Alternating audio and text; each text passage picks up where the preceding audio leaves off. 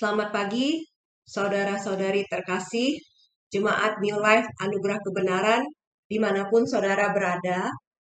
Pagi ini saya akan sharing kepada saudara semua mengenai Perjamuan Kudus. Saudara, kita buka firman Tuhan sama-sama di Lukas 22 ayat 19 sampai 20. Lalu ia mengambil roti, Yesus mengucap syukur dan memecah-mecahkannya dan memberikannya kepada mereka. Katanya, inilah tubuhku yang diserahkan bagi kamu. Perbuatlah ini menjadi peringatan akan aku. Demikian juga dibuatnya dengan cawan sesudah makan. Ia berkata, cawan ini adalah perjanjian baru oleh darahku yang ditumpahkan bagi kamu. Saudara, mari kita berdoa bersama-sama. Mari kita mau percaya bahwa Tuhan mengurapi setiap firman-Nya. Tuhan menyiapkan hati kita untuk mendengarkan firman Tuhan pagi ini. Tuhan Yesus, pagi ini Tuhan kami datang ke hadapan-Mu. Kami mau bicara firman-Mu, Tuhan. Bapa, urapi firman-Mu. Biar firman-Mu ini Tuhan bekerja untuk setiap kami yang mendengar. Buat kami boleh mengerti kasih-Mu buat kami boleh mengerti kuasa yang Kau berikan buat kami, bahwa Engkau mau kami hidup dalam kesehatan ilahi, bahwa Engkau sudah membayar itu semua, dan dengan Perjamuan Kudus, kami mau mengingat semua yang Kau sudah lakukan buat kami, dan kuasa Perjamuan Kudus itu biar terjadi dalam kehidupan kami sehari-hari, bahwa Engkau mau kami hidup berukur panjang, Engkau mau kami hidup sehat, Engkau mau kami berjalan di tanah perjanjian yang Kau sudah berikan buat kami semua, Bapa. Urapi firman-Mu, Tuhan, di dalam nama Tuhan Yesus, semua percaya katakan, amin. Amin. Oke, saudara. Nah, tadi saudara kita udah baca ayatnya, ya. Nah, kita lihat semua sama-sama, saudara, bahwa Perjamuan Kudus itu seperti kayak kalau kita bilang tuh kayak bahasa kasihnya Tuhan gitu loh, saudara, ya. Dengan Perjamuan Kudus itu di ayat ini tadi dikatakan bahwa kita mengingat apa yang Tuhan sudah lakukan buat kita, ya, bahwa Tuhan mendatangkan kasih, Tuhan mendatangkan kehidupan, Tuhan mendatangkan berkat, dan Tuhan mendatangkan kesembuhan buat kita semua. Nah, pagi ini saudara saya akan cerita dulu, ya, mulai dari Perjamuan Kudus yang pertama, ya. Kapan itu Perjamuan Kudus yang pertama didesain Tuhan adalah waktu Perjamuan Kudus yang dilakukan oleh bangsa Israel, waktu mereka mau keluar dari Mesir. Nah, saudara kasih tahu ceritanya, ya. Malam waktu mereka mau keluar dari Mesir, saudara, ya, mereka melintasi padang gurun. Dan kemudian Tuhan memerintahkan mereka melakukan Paskah. Ya, nah kita buka ayatnya sama-sama, saudara, di Keluaran 12 ayat 7. Mulai dari ayat 7 saya bacain, saudara, ya. Ya, Keluaran 12 ayat 7. Kemudian dari darahnya, ya, Tuhan suruh mereka ambil domba. Dari darah domba tersebut harusnya diambil sedikit dan dibubuhkan pada kedua tiang pintu dan pada ambang atas pada rumah-rumah di mana orang memakannya. Dagingnya harus dimakan mereka pada malam itu juga. Yang dipanggang mereka harus makan dengan roti yang tidak berair beserta sayur pahit. Janganlah kamu memakannya mentah atau direbus dalam air, hanya dipanggang di api, lengkap dengan kepalanya dan betisnya dan isi perutnya. Dan darah itu menjadi tanda bagimu pada rumah-rumah di mana kamu tinggal. Apabila aku melihat darah itu, maka aku akan lewat daripada kamu. Jadi, tidak akan ada tulah kemusnahan di tengah-tengah kamu, apabila aku menghukum tanah Mesir, saudara. Itu tadi ayat 13, ya. Nah, kita lompat sekarang ke ayat 37. Kemudian berangkatlah orang Israel dari Ramses ke Sukot. Kira-kira 600.000 orang laki-laki berjalan kaki, tidak termasuk anak-anak. Dan kemudian kita lompat lagi ke ayat 42, saudara. Malam itu adalah malam berjaga-jaga bagi Tuhan untuk membawa mereka keluar dari tanah Mesir. Dan itulah juga malam berjaga-jaga bagi semua orang Israel turun-temurun untuk kemuliaan Tuhan. Nah, saudara, kita lihat tadi dari ayat-ayat yang sudah kita baca. Tadi di ayat 37, saudara. Ayat 37 dikatakan di sini ada kira-kira 600.000 orang laki-laki. Oke, Saudara, kita hitung aja saudara ya, kira-kira orang dulu kan banyak anak saudara, nggak kayak sekarang, benar kan saudara ya? Orang dulu kalau anaknya 2 atau 3, jadi ada suami, ada istri, ada anak. Anggap anaknya 2 aja. Kalau anaknya 2 saudara, 600.000, berarti itu dikali 4 dong. Suami, istri, 2 anak. 600.000 kali 4 berapa saudara? 600.000 jiwa ya saudara ya. 600.000 jiwa. Nah, itu dikali 4. Itu hasilnya adalah 2,4 juta. Ya, dan rata-rata orang sana tuh lebih dong anaknya. Jarang dong cuma 2, bener kan saudara ya? Nah, oke, kita hitung. Minimalnya oke, 2,5 juta. Oke, kita pakai angka kira-kira 2,5 juta orang waktu itu keluar dari Mesir. Ya. Nah, kemudian saudara, kita lihat ayat 7 ya. Ayat 7 tadi, kita kembali ke ayat 7 tadi ya. Lihat, kedua tiang pintu dan ambang atas ya. Kedua tiang pintu, kiri kanan dan atas. Ini bicara apa saudara? Ini bicara salib. Di mana darah Yesus tertumpah di atas salib itu. Ya, dan kemudian setelah mereka makan ya, darahnya mereka letak di tiang pintu ya, tadi kedua tiang pintu dan atas ya, dan kemudian setelah mereka makan, malaikat maut lewat ya, dan malaikat maut tidak ada satu orang pun dari orang Israel itu yang anaknya disentuh oleh malaikat maut. Kenapa? Karena ada darah yang menutupi rumah itu. Saudara, darah Yesus membayar orang-orang yang melakukan perjamuan kudus malam itu. Sehingga tulah kematian tidak bisa datang kepada mereka. Mereka hidup berumur panjang harusnya saudara. Saudara, kalau kita baca Alkitab ya, harusnya tuh mereka tuh berumur panjang dan masuk ke tanah perjanjian. Saudara tahu kenapa mereka mati akhirnya ya? Mereka mati di padang gurun. Itu bukan karena Tuhan mau mereka mati. Mereka mati karena mereka tegar tengkuk, keras kepala, dan kepala batu. Karena kedegilan mereka tidak percaya kepada Tuhan.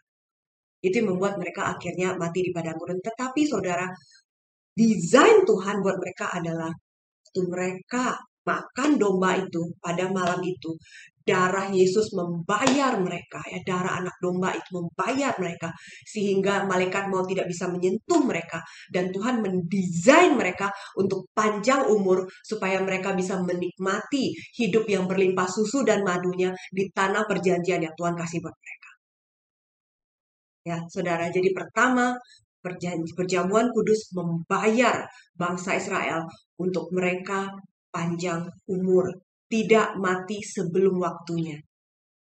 Ya, saudara. Nah, berikutnya saudara, kita lihat ayat 42. Kita lihat ayat 42 ya saudara ya. Kita lompat-lompat dikit ya saudara ya. Oke, tadi saya udah baca ayat 42. Malam itulah malam berjaga-jaga bagi Tuhan untuk membawa mereka keluar dari tanah Mesir. Oke, ayat ini mengatakan Tuhan berjaga-jaga membawa bangsa Israel keluar semuanya dari tanah Mesir. Ya, saudara, Alkitab tidak mencatat ada yang ketinggalan. Gak ada, saudara. Ya, di situ dikatakan bahwa mereka semua keluar dari tanah Mesir. Wow. Jadi saudara, kok bisa? Saudara bayangin, tadi kita udah hitung ya, 2,5 juta orang. Kita bayangin ya, 2,5 juta orang ya jalan keluar ya, melewati Mesir dalam kondisi gak ada yang sakit, gak ada yang ketinggalan, gak ada yang kematian. Kok bisa ya saudara ya? Nah, kita lihat satu ayat lagi saudara. Mazmur 105 ayat 37. Mazmur 105 ayat 37. Saudara lihat, ya ini bicara mengenai apa yang terjadi waktu malam mereka keluar. Nah, ini ini terjemahan bahasa Indonesia kurang tepat, saya baca dulu, nanti saya akan baca Inggrisnya ya. Dituntunnya mereka membawa perak dan emas, dan di antara suku-suku mereka tidak ada yang tergelincir. Terjemahannya kurang pas, saudara. Saya akan bacaan bahasa Inggrisnya. Ya, saudara. Dikatakan gini, he brought them forth also with silver and gold. Ini sama ya, saudara ya. Dia bawa mereka keluar dengan perak dan emas. Ya, tapi bahasa Inggrisnya yang berikutnya ini yang pas, saudara. Ini yang benar. Ya, there was no one feeble person among the tribes. The tribes. Sudah lihat ya, there was no one feeble. Tidak ada satupun feeble person. Feeble person ini artinya apa? Orang lemah, saudara. Nggak ada satupun yang lemah among the tribes. 12 suku, ya saudara. Tidak ada satupun yang lemah. Ini yang dicatat oleh Alkitab. Wow, kok bisa? 12 suku, 2,5 juta orang, terus nggak ada yang lemah. How can? Saudara kebayang nggak sih? Mereka ini semua budak yang sudah 400 tahun tinggal di negeri itu diperbudak. Ya, dan kemudian saudara lihat ya, Firaunnya tuh jahat. Mereka disuruh kerja rodi. Kebayang ya, budak disuruh kerja rodi. Pastinya mereka kurang gizi. Bener dong ya, makannya pasti alakat banget. Yang penting bisa makan, kuat untuk kerja. Pasti mereka nggak punya vitamin lah, kayak gitulah ya. Pasti mereka itu sebenarnya nggak punya pertahanan tubuh. Harusnya pasti banyak yang lemah. Benar kan saudara? Tetapi apa yang terjadi? Malam sehabis mereka mengadakan perjamuan kudus itu, yang pertama kali mereka lakukan itu, malam itu mereka semua menjadi sehat. Wow, dan kuat untuk berjalan keluar dari Mesir. Wow. Oke, saudara kita lanjut ya. Keluaran 12 tadi ayat 9. Janganlah kamu memakannya mentah atau direbus dalam air. Ya, dombanya itu harus dipanggang di api. Saudara, domba ini harus dipanggang dengan api. Ini bicara apa, saudara? Ini bicara mengenai apa, saudara? Mengenai murka Tuhan, ya, murka Tuhan kepada manusia atas dosa, ya, saudara ya, murka Tuhan itu dilampiaskan kepada domba itu, saudara, bukan kepada kita manusia yang percaya yang makan domba itu, tetapi murka Tuhan itu diturunkan kepada domba itu, saudara, sehingga itu semuanya domba itu harus dipanggang dengan api, karena itu bicara murka Tuhan jatuhkan atas domba itu, dan kemudian domba itu baru mereka makan. Dan saudara kita lihat lagi saudara ya, tadi ayat berikutnya, tadi ayat 9 juga saudara, ayat 9 berikutnya ya. Janganlah kamu makannya mentah atau direbus dalam air, hanya dipanggang di api, lengkap dengan kepalanya dan betisnya dan isi perutnya. Saudara ini bicara apa saudara? Ini bicara seperti ini saudara. Jadi tadi murka Tuhan sudah dijatuhkan atas domba itu, saudara ya, domba itu dipanggang. Dan kemudian, ya, inilah caranya Tuhan, saudara. Kita harus makan domba itu komplit. Sa kepala-kepalanya, sa isi perutnya semua, ya, sampai ke kakinya, saudara itu harus dimakan semua. Ini bicara apa? Apa maksud Tuhan dengan ini, saudara? Kenapa? Karena Tuhan sudah menurunkan murkanya kepada domba itu, dan domba itu membayar semua sakit penyakit kita, membayar semua murka Tuhan yang harusnya jatuh kepada kita, dan murka itu ditimpakan kepada domba itu, sehingga kemudian semua sakit penyakit kita, semua kelemahan kita ditimpakan kepada domba itu. Dan kemudian Tuhan bilang kita makan sekarang domba itu, saudara. Dan waktu kita makan, Tuhan bilang makan semuanya. Makan sak kepala-kepalanya, sak isi perutnya, sak kaki-kakinya.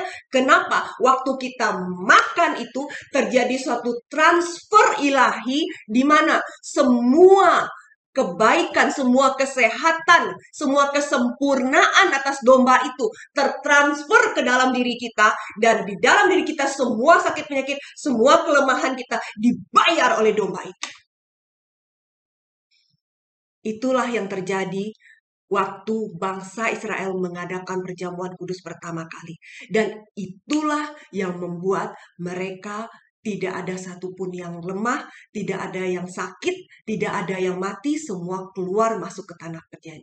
Masuk menyeberangi Laut Merah, masuk ke tanah yang dijanjikan Tuhan, mereka menyeberang masuk kepadamu. Jadi saudara, tujuan perjamuan kudus adalah, ya, actually ini memberikan kepada kita tubuh, ya, memberikan kepada kita tubuh yang sehat, ya, dan memberikan kepada kita jiwa, ya, jiwa yang penuh dengan kehidupan. Saudara, waktu kita makan darah Yesus ya saudara, waktu kita makan darah Yesus ya, saudara tahu di dalam darah itu ada nyawa. Ya, di dalam darah ada nyawa. Jadi waktu kita makan darah Yesus, ya, nyawa Yesus itu masuk ke dalam diri kita. Ada kehidupan Allah yang masuk ke dalam diri kita. Sehingga waktu kita makan darah Yesus ini ada kehidupan Allah masuk ke dalam diri kita, ada sifat Allah masuk ke dalam diri kita, ya, ada hikmat Allah masuk ke dalam diri kita, ada pengenalan akan Allah, ada kepribadian Allah masuk ke dalam diri kita. Wow. Oke, saudara, berikutnya kita akan bicara bagaimana caranya sih kita mengambil perjamuan kudus. Nah, kita buka firman Tuhannya ya, saudara, di 1 Korintus 11 ayat 17-30. 1 Korintus 11 ya, ayat 17. Dalam peraturan-peraturan yang berikut ini, aku tidak dapat memuji kamu. Sebab pertemuan-pertemuanmu tidak mendatangkan kebaikan, tapi mendatangkan keburukan. Sebab pertama-tama aku mendengar bahwa apabila kamu berkumpul sebagai jemaat, ada perpecahan di antara kamu. Dan hal itu sedikit banyak aku percaya. Sebab di antara kamu harus ada perpecahan supaya nyata nanti siapakah di antara kamu yang tahan uji. Apabila kamu berkumpul, kamu bukannya berkumpul untuk makan perjamuan Tuhan. Nah, ayat 21, saudara, kita lihat sama-sama, perhatiin. Sebab pada perjamuan itu, tiap-tiap orang memakan dahulu makanannya sendiri, sehingga yang seorang lapar dan yang lain mabuk. Apa kamu nggak punya rumah sendiri untuk makan dan minum? Atau maukah kamu menghinakan jemaat Allah dan memalukan orang-orang yang tidak mempunyai apa-apa? Apa yang kukatakan kepada kamu? Memuji kamu. Dalam hal ini aku tidak memuji. Sebab apa yang telah kuteruskan kepadamu, telah aku terima dari Tuhan, yaitu bahwa Tuhan Yesus pada malam waktu ia diserahkan, ia mengambil roti. Dan sesudah ia mengucap syukur atasnya, ia memecah-mecahkannya dan berkata, "Inilah tubuhku yang diserahkan bagi kamu, perbuatlah ini menjadi peringatan akan aku." Ya, terjemahannya, saudara, ya, terjemahannya dikatakan sebenarnya ini, lakukan sesering mungkin menjadi peringatan akan aku. Terjemahannya seperti itu yang benar. Ya, oke, kita lanjut ayat 25 ya. Jadi kemudian ia mengambil cawan sesudah makan, lalu berkata, "Cawan ini adalah perjanjian baru yang dimeteraikan oleh darahku. Perbuatlah ini setiap kali kamu meminumnya menjadi peringatan akan aku. Sebab setiap kali kamu makan roti ini dan minum cawan ini, kamu memberitakan kematian Tuhan sampai ia datang. Jadi, barang siapa dengan cara yang tidak layak makan atau minum cawan Tuhan, ia berdosa terhadap tubuh dan darah Tuhan. Karena itu hendaklah tiap-tiap orang menguji dirinya sendiri dan baru sesudah itu ia makan roti dan minum dari cawan itu. Karena barang siapa makan dan minum tanpa mengakui tubuh Tuhan, ia mendatangkan hukuman atas dirinya. Sebab itu banyak di antara kamu yang lemah dan sakit dan tidak sedikit yang meninggal." Nah, kita lompat ke 33, saudara. "Karena itu, saudara-saudaraku, jika kamu berkumpul untuk makan, nantikanlah olehmu seorang akan yang lain. 34, kalau ada orang yang lapar, baiklah ia makan dahulu di rumahnya, supaya jangan kamu berkumpul untuk dihukum. Hal-hal yang lain akan kuatur kalau aku datang." Oke, saudara. Ini ayat yang bicara bagaimana cara kita makan perjamuan kudus. Beberapa persen orang Kristen mengajarkan bahwa kalau kita gak boleh makan tubuh dan darah Kristus dalam kondisi tidak layak. Saudara pasti pernah dengar seperti itu ya. Saudara, ya, saya mau bagi firmannya yang perlu kita ketahui sama-sama. Coba saudara, 1 Korintus 6 ayat 11. 1 Korintus 6 ayat 11. "Dan beberapa orang di antara kamu demikianlah dahulu, tetapi kamu telah memberi dirimu disucikan, kamu telah dikuduskan, kamu telah dibenarkan dalam nama Tuhan Yesus Kristus dan dalam roh Allah kita." Saudara, ayat ini, kamu telah dirimu disucikan, kamu telah dikuduskan, kamu telah dibenarkan. Kapan ini terjadi? Once kita terima Yesus dan kita lahir baru. Ya, waktu kita undang Yesus masuk hati kita dan kesadaran kita lahir baru. Waktu itu juga kita sudah disucikan, kita sudah dikuduskan, kita telah dibenarkan. Amin, saudara. Dan kemudian 2 Korintus 5:21. 2 Korintus 5:21. "Dia yang tidak mengenal dosa telah dibuatnya menjadi dosa karena kita, supaya di dalam Yesus, ya, Di dalam Yesus kita dibenarkan oleh Allah. Dibenarkan. Tidak menanggung satu dosa apapun. Karena kita sudah dibenarkan. Jadi saudara, dalam kondisi seperti itu kita layak nggak? Layak. Kita layak mendapat perjamuan kudus. Dan kalaupun nih saudara, kalaupun ada orang belum lahir baru saudara, tapi orang ini mau percaya Yesus, boleh nggak dia makan? Saudara, Yesus darahnya tertumpah di kaisel buat apa? Buat membayar dosa kan?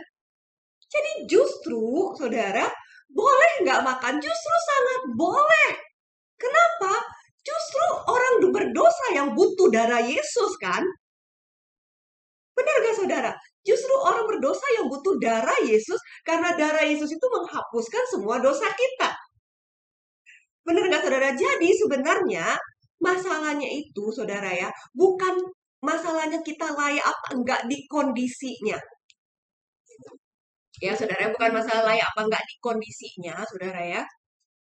Tetapi di sini saudara, kita lihat ayat 27. Ayat 27. Jadi barang siapa, saudara, saya garis bawahi ini. Dengan cara, ya saudara ya, yang tidak layak makan roti atau minum cawan Tuhan, ia berdosa terhadap tubuh dan darah Tuhan. Saudara, kita garis bawahi ya kata ini. Cara. Jadi bukan kondisi yang membolehkan orang boleh makan perjamuan kudus atau enggak, saudara. Di sini ayat ini bicara sebenarnya caranya. Ada cara yang salah di orang-orang tertentu waktu zaman dulu ini, sehingga mereka tidak mendapatkan berkat yang diinginkan Tuhan untuk kita makan perjamuan kudus. Nah, saudara, lihat. Kenapa begitu? Jadi gini, saudara. Kalau sekarang kita makan gini. Kecil begini, saudara ya. Waktu dulu, saudara, mereka makan perjamuan kudus itu roti gede, saudara. Makanya Yesus bilang, inilah tubuhku yang dipecah-pecah buat kamu. Kenapa? Waktu itu rotinya gede, bukan cetakan pabrik kayak gini kan. Jadi itu roti gede, kemudian rotinya itu dipecah. Kamu segumpal gitu, saudara. Ya. Jadi rotinya tuh gede. Nah, masalahnya, saudara, zaman itu ya, itu ada orang-orang tertentu yang sorry saudara, aji mumpung saudara ya. Zaman dulu belum ada resto all you can eat. Tapi mereka dapat kesempatan untuk makan gratis all you can eat itu di gereja. Kenapa? Karena roti yang dibagi itu adalah benar-benar roti, saudara. Roti makanan yang bikin perut kenyang, dan minum anggurnya itu bukan segini yang kayak kita sekarang. Minum anggurnya tuh bener-bener yang minum gitu loh saudara ya. Jadi apa yang terjadi, orang-orang aji mumpung ini mereka datang dengan hati yang tidak mengakui Yesus ya, dan kemudian mereka datang kenapa? Untuk all you can eat gratis ya saudara, makan kenyang dan habis itu minum anggur sampai mabok saudara. Nah saudara, dari mana saya bisa cerita ini? Tidak perhatiin tadi yang ayat sudah baca yang Paulus tulis ya saudara ya. Ya. Kenapa Paulus tulis ini? Coba lihat ya. Sebab pada perjamuan itu tiap-tiap orang memakan dahulu makannya sendiri. Akhirnya ada yang lapar dan yang mabuk. Ayat 22. Ya, sorry dengan bahasa sekarang gini ya. Emangnya kamu nggak punya rumah untuk kamu bisa makan minum? Saudara lihat, kenapa sih Paulus harus tulis itu? Ya. Sehingga kamu menghina jemaat Allah dan memalukan orang-orang. 33, sekarang kita lompat 33, saudara lihat itu. Saudara-saudara, karena itu saudaraku, jika kamu berkumpul untuk makan, nantikanlah olehmu seorang yang lain. 34, lihat. Ya, saudara lihat ya. Kalau ada yang lapar, makan dulu di rumah. Saudara lihat, supaya jangan kamu berkumpul untuk dihukum. Saudara lihat kenapa? Karena, kenapa Paulus harus ngomong, kamu tuh pada lapar, pada mabok, tadi sudah lihat terus satu ya, pada lapar, pada mabok, terus kamu nggak punya rumah sendiri, dan kemudian kalau kamu lapar, kamu makan dulu di rumah, kenapa? Karena yang tadi saya cerita ini loh, saudara. Saudara lihat kan, saya bisa cerita kenapa? Karena kenyataannya waktu itu begitu. All you can eat gratis. Nah, saudara lihat, jadi di sini kita kembali ke tadi, ayat tadi, saudara ya, ayat 27 tadi, lihat.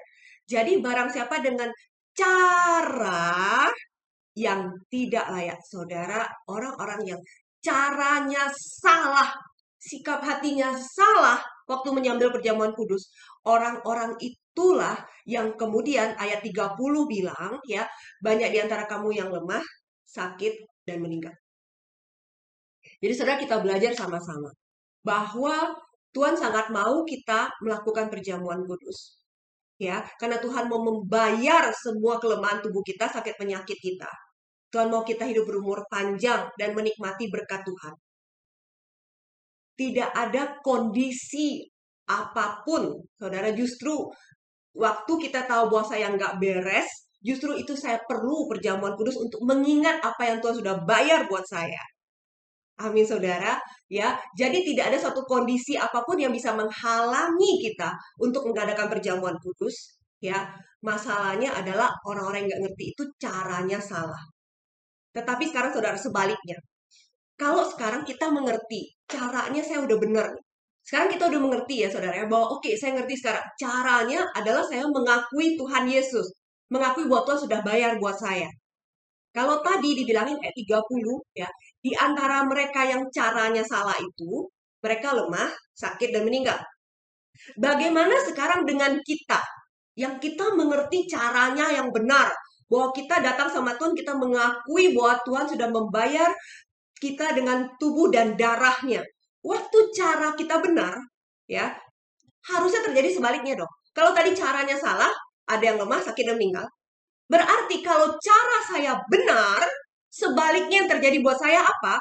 Yang terjadi buat saya adalah waktu cara saya benar, bukannya saya lemah menjadi saya menjadi kuat, saya menjadi sembuh, dan saudara lihat, saya berumur panjang.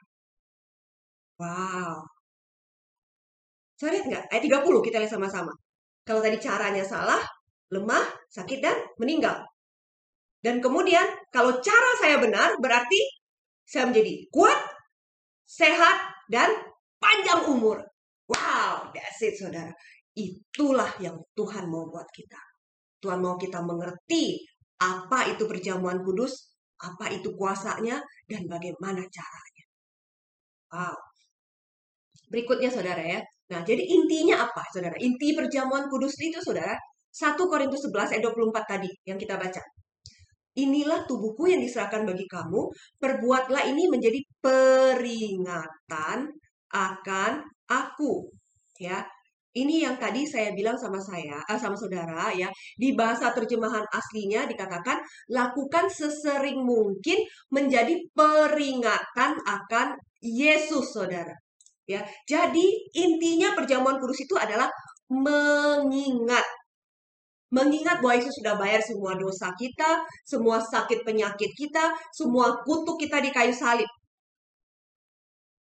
Amin saudara, ya. Sehingga sekarang waktu saya makan perjamuan kudus ini, ya, harusnya jantung saya sehat, ginjal saya sehat. Tadi kita kan makan jeroan ya, emang saya sering makan jeroan semua kan? Saya isi perut, bener kan? Nah saudara, harusnya saya nggak ada sakit kepala, karena tadi mereka makan dari kepala. Jadi dari ujung kepala sampai ujung kaki, harusnya semua saya sehat. Kepala saya sehat, syaraf saya sehat, jantung saya sehat, ginjal saya sehat, semua bagian tubuh saya sehat. Kenapa? Karena Yesus sudah bayar semua dengan tubuhnya. Dan nanti saudara, waktu kita tua, saudara ya, kita tua itu kita nggak akan sakit-sakitan. Amin saudara, ya. Kita akan sehat terus. Kita akan berumur panjang. Firman Tuhan bilang, kita akan berumur panjang dan menceritakan perbuatan-perbuatan Tuhan. Dan kemudian nanti kalau kita mati, saudara, harusnya kita mati dalam kondisi tua, suntuk umur kita, dan dalam kondisi sehat. Amin, saudara. Ya. Nah, penyakit apa saja yang dibayar oleh Yesus di kayu salib? Saudara, tadi kita lihat kita makan dombanya semua, dari kepala sampai kaki. Ini bicara apa? Tuhan membayar semua sakit penyakit kita. Dari kepala, dari ujung kepala sampai ujung kaki. Semua penyakit apapun yang bisa disebut namanya, semua Tuhan bayar, saudara. Amin, saudara. Ya, jadi kalau saudara mau lihat ya, saudara bisa lihat di Ulangan 28 itu bicara tentang kutuk, saudara ya. Ada berbagai macam kutuk di situ. Ya, contoh di ayat 21, penyakit sampar. Itu Tuhan bayar. Amin saudara, kenapa? Karena Galatia 3:13 mengatakan terkutuklah orang yang digantung di kayu salib. Jadi Yesus sudah menanggung semua sakit penyakit kita. Yesus sudah menjadi kutuk di kayu salib supaya akhirnya kita menerima berkat Tuhan. Sehingga kutuk yang tertulis tadi di Ulangan 28 ini harusnya tidak terjadi sama kita karena Yesus sudah bayar. Amin saudara, contoh tadi di sini kutuk ayat 21, penyakit sampar ya. Ayat 22 lihat, batuk, segala macam batuk, TBC, radang, saudara, demam, ya, saudara, itu Tuhan sudah bayar, saudara. Amin, saudara, ya. Nah, berikutnya, saudara, ayat 27. Saudara, ya, barah, tumor, kedal, kudis. Ini bicara apa, saudara? Termasuk kanker, miom, kista, tumor. Itu semua sudah dibayar oleh Tuhan kita Yesus Kristus. Amin saudara. Nah, ayat 28. Lihat, gila, buta, kehilangan akal. Saudara, termasuk pikun saudara. Termasuk penyakit yang sekarang lagi ngetren, Alzheimer. Kenapa saudara? Karena orang dunia sudah semakin banyak yang stres. Saudara, saya kasih tahu. Tuhan Yesus sudah membayar stres kita. Tuhan Yesus sudah membayar pikunnya kita. Saudara, nanti kalau kita tua, kita nggak akan pikun. Amin saudara, Tuhan udah bayar. Ya, kemudian saudara lihat ayat 59 sampai 61 ya. Segala macam penyakit tulah saudara ya, termasuk Covid saudara ya, termasuk berbagai saudara ayat 61 berbagai penyakit dan pukulan saudara. Ini bicara tentang apa? Berbagai penyakit yang tidak bisa disebut namanya, penyakit yang ada zaman now saudara ya. Sakit jantung, ginjal, kolesterol, diabetes, asam urat. Pokoknya semua nama penyakit apapun yang ada namanya di dunia, semua sudah dibayar oleh Yesus di kayu salib. Amin saudara. Sekarang kita lanjut saudara, siapa saja sih yang boleh melakukan perjamuan kudus? Ya, oke, kita kembali ke ayat yang tadi ini ya, yang ayat 24 tadi. Ayat ini mengatakan, inilah tubuhku yang diserahkan bagi kamu, perbuatlah ini menjadi peringatan akan aku. Saudara di sini ya, kita tadi udah bahas, perbuatlah ini sesering mungkin ya, bahasa aslinya mengatakan seperti itu, perbuatlah ini sesering mungkin untuk mengingat akan Yesus. Dan Yesus ngomong ini sama siapa saudara? Waktu Yesus ngomong ini, Yesus ngomong sama murid-muridnya. Benar ya, itu tadi ayat yang kita baca pertama ya, tadi saudara di Lukas ya. Nah saudara, jadi Yesus ngomong sama murid-muridnya, kamu boleh lakukan perjamuan kudus ini sesering mungkin loh. Untuk mengingat aku udah bayar loh buat kamu. Kita murid Yesus bukan? Amin saudara. 1 Petrus 2 ayat 9. Kamu adalah bangsa yang kudus, bangsa yang terpilih, imamat yang rajani, bangsa yang kudus. Benar nggak saudara? Berarti kita orang yang terpilih, imam, raja, bangsa yang kudus. Kita berhak dong mengambil PK sesering mungkin. Kita butuh dipandu, kita butuh harus didampingin nggak sama pendeta. Nggak perlu, saudara. Kenapa? Kita imam, kita orang kudus. Dan nggak perlu ada prosedur, saudara. Harus menyucikan diri dulu. Nggak perlu, saudara. Justru ini mengingat bahwa Tuhan sudah bayar kita. Amin, saudara ya. Jadi kita boleh melakukan ini sesering mungkin dan setiap dari kita boleh melakukannya. Nah, saudara lanjut. Jadi kalau gitu, kenapa selama ini ya, waktu kita melakukan perjamuan kudus, kita belum mengalami kuasanya. Banyak dari kita belum mengalami kuasanya. Kenapa sih gitu ya? Alasan pertama saudara. Alasan pertama itu karena banyak dari kita tuh kita belum ngerti. Ya, jadi banyak dari kita yang ngambil perjamuan kudus itu karena rutinitas. Karena tiap minggu kita ada perjamuan kudus di gereja, ya kemudian kita suruh angkat, mesti kita angkut-angkut dan kita ikut-ikutan ngangkat. Tapi kita belum ngerti betapa besar kuasanya perjamuan kudus itu. Kenapa saudara? Semakin kita mengerti betapa besar kuasanya dan kita ambilin dengan iman, maka iman kita itu akan bekerja, saudara. Ya, nah saudara, lanjut. Saudara, lihat, kita lihat ceritanya sama-sama ya. Saya bilang, semakin kita mengerti kuasanya, ya, waktu kita angkat ini dengan iman, maka kuasanya akan bekerja. Saudara-saudara semua tahu cerita di Matius 15:26 cerita tentang wanita Sirofenisia. Ya, wanita ini datang sama Yesus, wanita ini bukan orang Israel, saudara. Ya, dia datang sama Yesus, dia minta anaknya disembuhin. Kemudian Yesus bilang, tidak patut mengambil roti yang disediakan bagi anak-anak dan melemparkannya sama anjing. Dengan kata lain, di sini Yesus bilang, Yesus punya roti, roti ini disediakan buat anak-anak, bener? Saudara ayatnya, bener kan? Oke, jadi roti ini disediakan buat anak-anak. Dan kemudian perempuan itu bilang sama Yesus, ayat 27, benar Tuhan, namun anjing itu makan remah yang jatuh dari meja tuannya. Dan Yesus menjawab, katanya, hai ibu besar imanmu, jadilah kepadamu seperti yang kamu kehendaki. Saudara lihat, wanita itu bilang dia makan remahnya saja. Dan dia makan dengan iman, ya, dia percaya bahwa Yesus bisa menyembuhkan anaknya walaupun hanya remah saja. Dan kemudian Yesus bilang, imannya itu yang bekerja, terjadilah seperti yang dia kehendaki. Saudara, ini yang terjadi buat kita sekarang. Yesus bilang roti ini buat kita, anak. Dan sekarang kita makan potongan, remah kan saudara? Sebenarnya kan saudara ya? Saudara, ini kalau kita makan seperti wanita tadi anaknya sembuh, berarti kalau kita makan dengan iman dan kita percaya kuasa yang begitu bisa terjadi, kita sembuh nggak? Sembuh saudara. Kita mengalami kuasanya terjadi dalam kehidupan kita. Saudara, saya kasih tahu. Yesus waktu hidup. Yesus itu tidak selalu jalan di atas air. Yesus itu tidak selalu usir badai. Benar kan saudara? Yesus itu nggak selalu kasih makan orang. Walaupun Yesus kasih makan 5.000 orang dan 4.000 orang. Benar saudara ya? Tetapi saudara kita lihat kisah para rasul 10:38. Ya, yaitu tentang Yesus dari Nazaret. Bagaimana Allah mengurapi dia dengan Roh Kudus dan kuat kuasa. Dia yang berjalan keliling sambil berbuat baik. Dan saudara ya, menyembuhkan semua orang. Saudara ya, menyembuhkan semua orang yang dikuasai iblis sebab Allah menyertai dia. Jadi saudara, Yesus nggak selalu kasih makan orang, Yesus nggak selalu tengking badai, tetapi saudara, Yesus itu selalu menyembuhkan.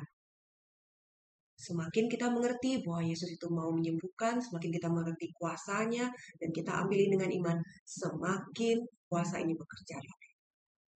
Itu alasan pertama. Nah, saudara, berikutnya. Apa hubungannya nih? Tadi kan kita cerita mengenai perjamuan kudus di perjanjian lama. Bagaimana bangsa Israel mereka makan. Dan kemudian setelah mereka makan tidak ada orang lemah. Dan mereka semua tidak ada yang kematian. Dan mereka masuk ke, menyeberang ke, keluar dari Mesir. Ya saudara ya. Nah sekarang apa hubungannya antara perjamuan kudus di perjanjian lama dengan perjanjian baru? Kita buka firman Tuhan di Ibrani saudara. Ibrani 10 ayat 1 sampai 4. Di dalam hukum Taurat hanya terdapat bayangan saja dari keselamatan yang akan datang. Dan bukan hakikat dari keselamatan itu sendiri. Karena itu dengan korban yang sama, yang setiap tahun terus-menerus dipersembahkan, hukum Taurat tidak mungkin menyempurnakan mereka yang datang mengambil bagian di dalamnya. Sebab jika hal itu mungkin, pasti orang tidak mempersembahkan korban lagi. Sebab mereka yang melakukan ibadah itu tidak sadar lagi akan dosa setelah disucikan sekali untuk selama-lamanya. Tetapi justru oleh korban-korban itu setiap tahun, orang diperingatkan akan adanya dosa. Sebab tidak mungkin darah lembu jantan atau darah domba jantan menghapuskan dosa. Saudara lihat ya, tadi ayat 1 kita udah baca ya, bahwa di dalam hukum Taurat ya, tadi perjanjian lama itu yang mereka lakukan perjamuan kudus itu hanya terdapat bayangan saja ya, dari pekerjaan Tuhan yang sungguh-sungguh terjadi. Oke, jadi kalau waktu itu mereka perjamuan kudus ya saudara ya, itu adalah bayangan dari apa yang Tuhan kerjakan buat kita sekarang. Saudara lihat ya, kalau saya punya bayangan, apakah bayangan saya itu saya? It's not the real me ya saudara ya. Ini realnya saya. Bayangannya saya bukan realnya saya. Nah sekarang sama saudara. Bangsa Israel itu mereka melakukan perjamuan kudus itu bayangan. That's not the real what God wants ya. Itu bukan kehendak Tuhan, oke? Okay? Bukan desain Tuhan yang sebenarnya. Oke, itu baru bayangannya saja. Oke, saudara ya. Bayangannya saja itu sudah membawa kuasa yang begitu besar, di mana tidak ada orang lemah, tidak ada orang mati waktu itu. Dan mereka bisa keluar dari Mesir. Saudara, kalau bayangannya saja kuasanya begitu besar menyembuhkan, apalagi the real one. Ya, itu yang terjadi buat kita zaman sekarang ini, di mana waktu kita makan perjamuan kudus, kita makan tubuh Yesus yang benar-benar sudah dibayar buat kita, bukan lagi domba, saudara. Dan kita minum darah Yesus yang sudah ditumpahkan benar-benar buat kita, saudara. Kalau bayangannya saja begitu berkuasa, apalagi kenyataan yang sebenarnya kalau kita makan benar-benar tubuh dan darah Kristus itu, setiap kali kita makannya dengan itu. Wow, amin saudara, Yesus sudah bayar ini buat kita. Dan kita tinggal ambil. Kita tinggal ambil saudara. Perjamuan kudus sudah membayar kita dengan sempurna. Amin saudara. Nah, jadi saudara lihat betapa kuasanya. Ya, selama ini kenapa belum terjadi? Karena kita belum ngerti aja. Bayangannya aja begitu, apalagi kita yang makan sekarang saudara. Berikutnya saudara, alasan berikutnya. Kenapa belum begitu kita rasakan kuasanya saudara? Karena saudara alasannya, karena sebenarnya kita belum melakukannya sesering mungkin. Karena masih kurang sering gitu loh saudara. Nah, tadi kita lihat ayat 24 tadi ya, kita lihat ya. Inilah tubuhku yang diserahkan bagi kamu, perbuatlah ini menjadi peringatan akan aku. Perbuatlah ini sesering mungkin untuk mengingat apa yang aku sudah lakukan buat kamu. Itu maksud Tuhan. Jadi saudara, kita mau melakukan ini sesering mungkin saudara, ya, untuk mengingat apa yang Tuhan sudah lakukan buat kita. Saudara, kita lihat di perjanjian baru, jemaat perjanjian baru, jemaat mula-mula. Saudara pasti tahu ayat ini, kisah 2 ayat 46. Ya, jemaat mula-mula itu mereka bertekun dan sehati mereka berkumpul tiap-tiap hari dalam bait Allah. Ya, saudara, mereka berkumpul tiap-tiap hari itu kenapa? Mereka memecahkan roti. Saudara lihat ya, di rumah masing-masing secara bagian dan makan bersama dengan gembira dan tulus hati. Jadi saudara, tiap-tiap hari mereka berkumpul perjamuan kudus. Kenapa? Karena jemaat ini mengerti betapa besarnya kuasa perjamuan kudus, saudara. Saudara, ada suatu kesaksian. Ini orang jantungnya ada yang bocor, saudara. Sehingga orang ini harus dioperasi. Ya, karena dokter harus tambal bocornya. Dan kemudian dia mendengar firman mengenai perjamuan kudus ini. Dan dia mengerti, kalau gitu saya harus perjamuan kudus sering mungkin. Karena perjamuan kudus ini mengingatkan saya bahwa Yesus sudah bayar buat saya. Dan ini mengingatkan Tuhan juga bahwa Tuhan sudah bayar buat saya. Jadi saudara, dia bilang gini, saya kan minum obat nih. Saya minum obat 3 kali sehari. Ya udah, saya minum perjamuan kudus aja. Kalau saya bisa minum obat 3 kali sehari, apalagi yang lebih daripada obat. Dia bilang seperti itu, saudara ya. Dia percaya ini lebih daripada obat. Dan ini lebih daripada obat, saudara ya. Jadi kemudian dia minum, dia makan perjamuan kudus 3 kali sehari, saudara. Dia perlakukan ini seperti obat. Dia confess, Tuhan menyembuhkan jantung saya, Tuhan sudah bayar, sebagaimana masa Israel makan semua jeroan itu ya, dan mereka sehat, saya percaya saya tidak lemah, saya sehat, saya hidup dalam kesehatan ilahi, saya jantung saya sembuh. Dia makan 3 kali sehari, saudara. Saudara, apa yang terjadi? Waktu mau dioperasi, pas dokter cek, saudara, dokternya kaget. Karena ternyata bolong. Jadi hasil yang tadi, saudara, hasil sebelumnya yang bolong itu dibandingin dengan hasil sekarang, itu bikin dokter amazed. Kenapa? Karena ini hasil jantung kayak jantung 2 orang yang berbeda. Wow. Saudara tahu kenapa? Karena perjamuan kudus itu berkuasa. Lakukan sesering mungkin, saudara. Amin, saudara. Ya, nah, saudara, itu yang saya mau sharing sama saudara hari ini, ya, bagaimana perjamuan kudus yang dilakukan oleh bangsa Israel dulu. Ya, bayangannya saja begitu besar kuasanya, sampai nggak ada yang lemah, apalagi buat kita sekarang, saudara ya. Dan kondisi kita sekarang sangat layak untuk menerima perjamuan kudus ini. Dan waktu kita makan perjamuan kudus ini dengan cara yang benar, ya saudara ya, tadi kita sudah bahas, maka kita akan menjadi kuat, kita akan menjadi sehat, kita akan menjadi panjang umur, amin saudara, ya. Dan kemudian sekarang saudara, kita mau ambil perjamuan kudus ini sama-sama. Saya akan tutup dengan kita akan mendengarkan perjamuan kudus ini sama-sama, saudara. Saudara, ya saudara yang punya roti, saudara yang punya anggur, saudara boleh ambil. Kita akan perjamuan kudus sama-sama. Saudara, di firman Tuhan, Tuhan bilang, ambil, makanlah. Inilah tubuhku yang diserahkan bagi kamu. Yesus bilang sama kita, ingat, aku sudah membayar semua penyakitku di kayu salib. Sehingga sekarang saudara, waktu saya makan tubuh, sebagaimana bangsa Israel, waktu itu mereka makan kepalanya, mereka makan isi perutnya, mereka makan betisnya. Sekarang, waktu saya makan tubuh ini, saya mau berkata sama Yesus, Tuhan terima kasih, Kau sudah bayar semua sakit penyakitku, aku hidup sehat, karena Engkau sudah membayar semua sakit penyakitku, dan tidak ada sakit penyakit dalam tubuhku. Waktu aku makan ini, semua syarafku sehat, semua bagian kepalaku sehat, jantungku sehat, ginjalku sehat, semua bagian tubuhku, tidak ada sakit penyakit apapun. Aku tolak tumor, aku tolak kanker, aku tolak sakit jantung, aku tolak mati muda, aku tolak semua penyakit ginjal, aku tolak semua kelemahan tubuh dalam bentuk apapun juga.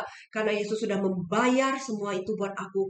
Dan aku menerima semua kesempurnaan tubuh Kristus yang Tuhan sudah bayar buat aku. Aku terima itu di dalam nama Yesus. Amin, saudara. Jadi waktu kita makan tubuh Kristus, kita renungkan, saudara. Kunyah pelan-pelan dan renungkan, saudara, apa yang Yesus sudah bayar buat kita. Amin, saudara. Ya. Dan sekarang, saudara, mari kita ambil anggur itu.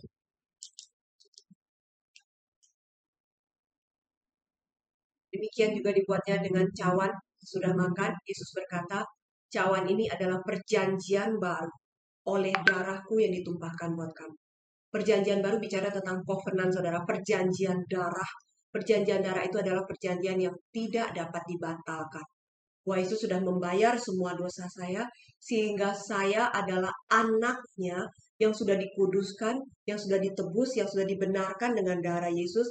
Saya bisa masuk ke tata kasih karunia dan mendapat pertolongan pada waktunya. Saya mengalami bahwa doa-doa saya dijawab oleh Tuhan. Dan di dalam darah ini ada nyawa. Nyawa bicara apa? Waktu saya minum nyawa, waktu saya minum darah Kristus, maka nyawa Kristus ini masuk ke dalam tubuh saya. Sehingga kehidupan Allah sekarang ada di dalam saya. Kreativitas Allah ada di dalam hidup saya. Hikmat Allah, pengenalan akan Allah sekarang ada dalam kehidupan saya. Kepandaian Allah, kreativitas ilahi yang turun dari Allah ada dalam kehidupan saya. Saya terima darah Yesus ini di dalam nama Tuhan Yesus.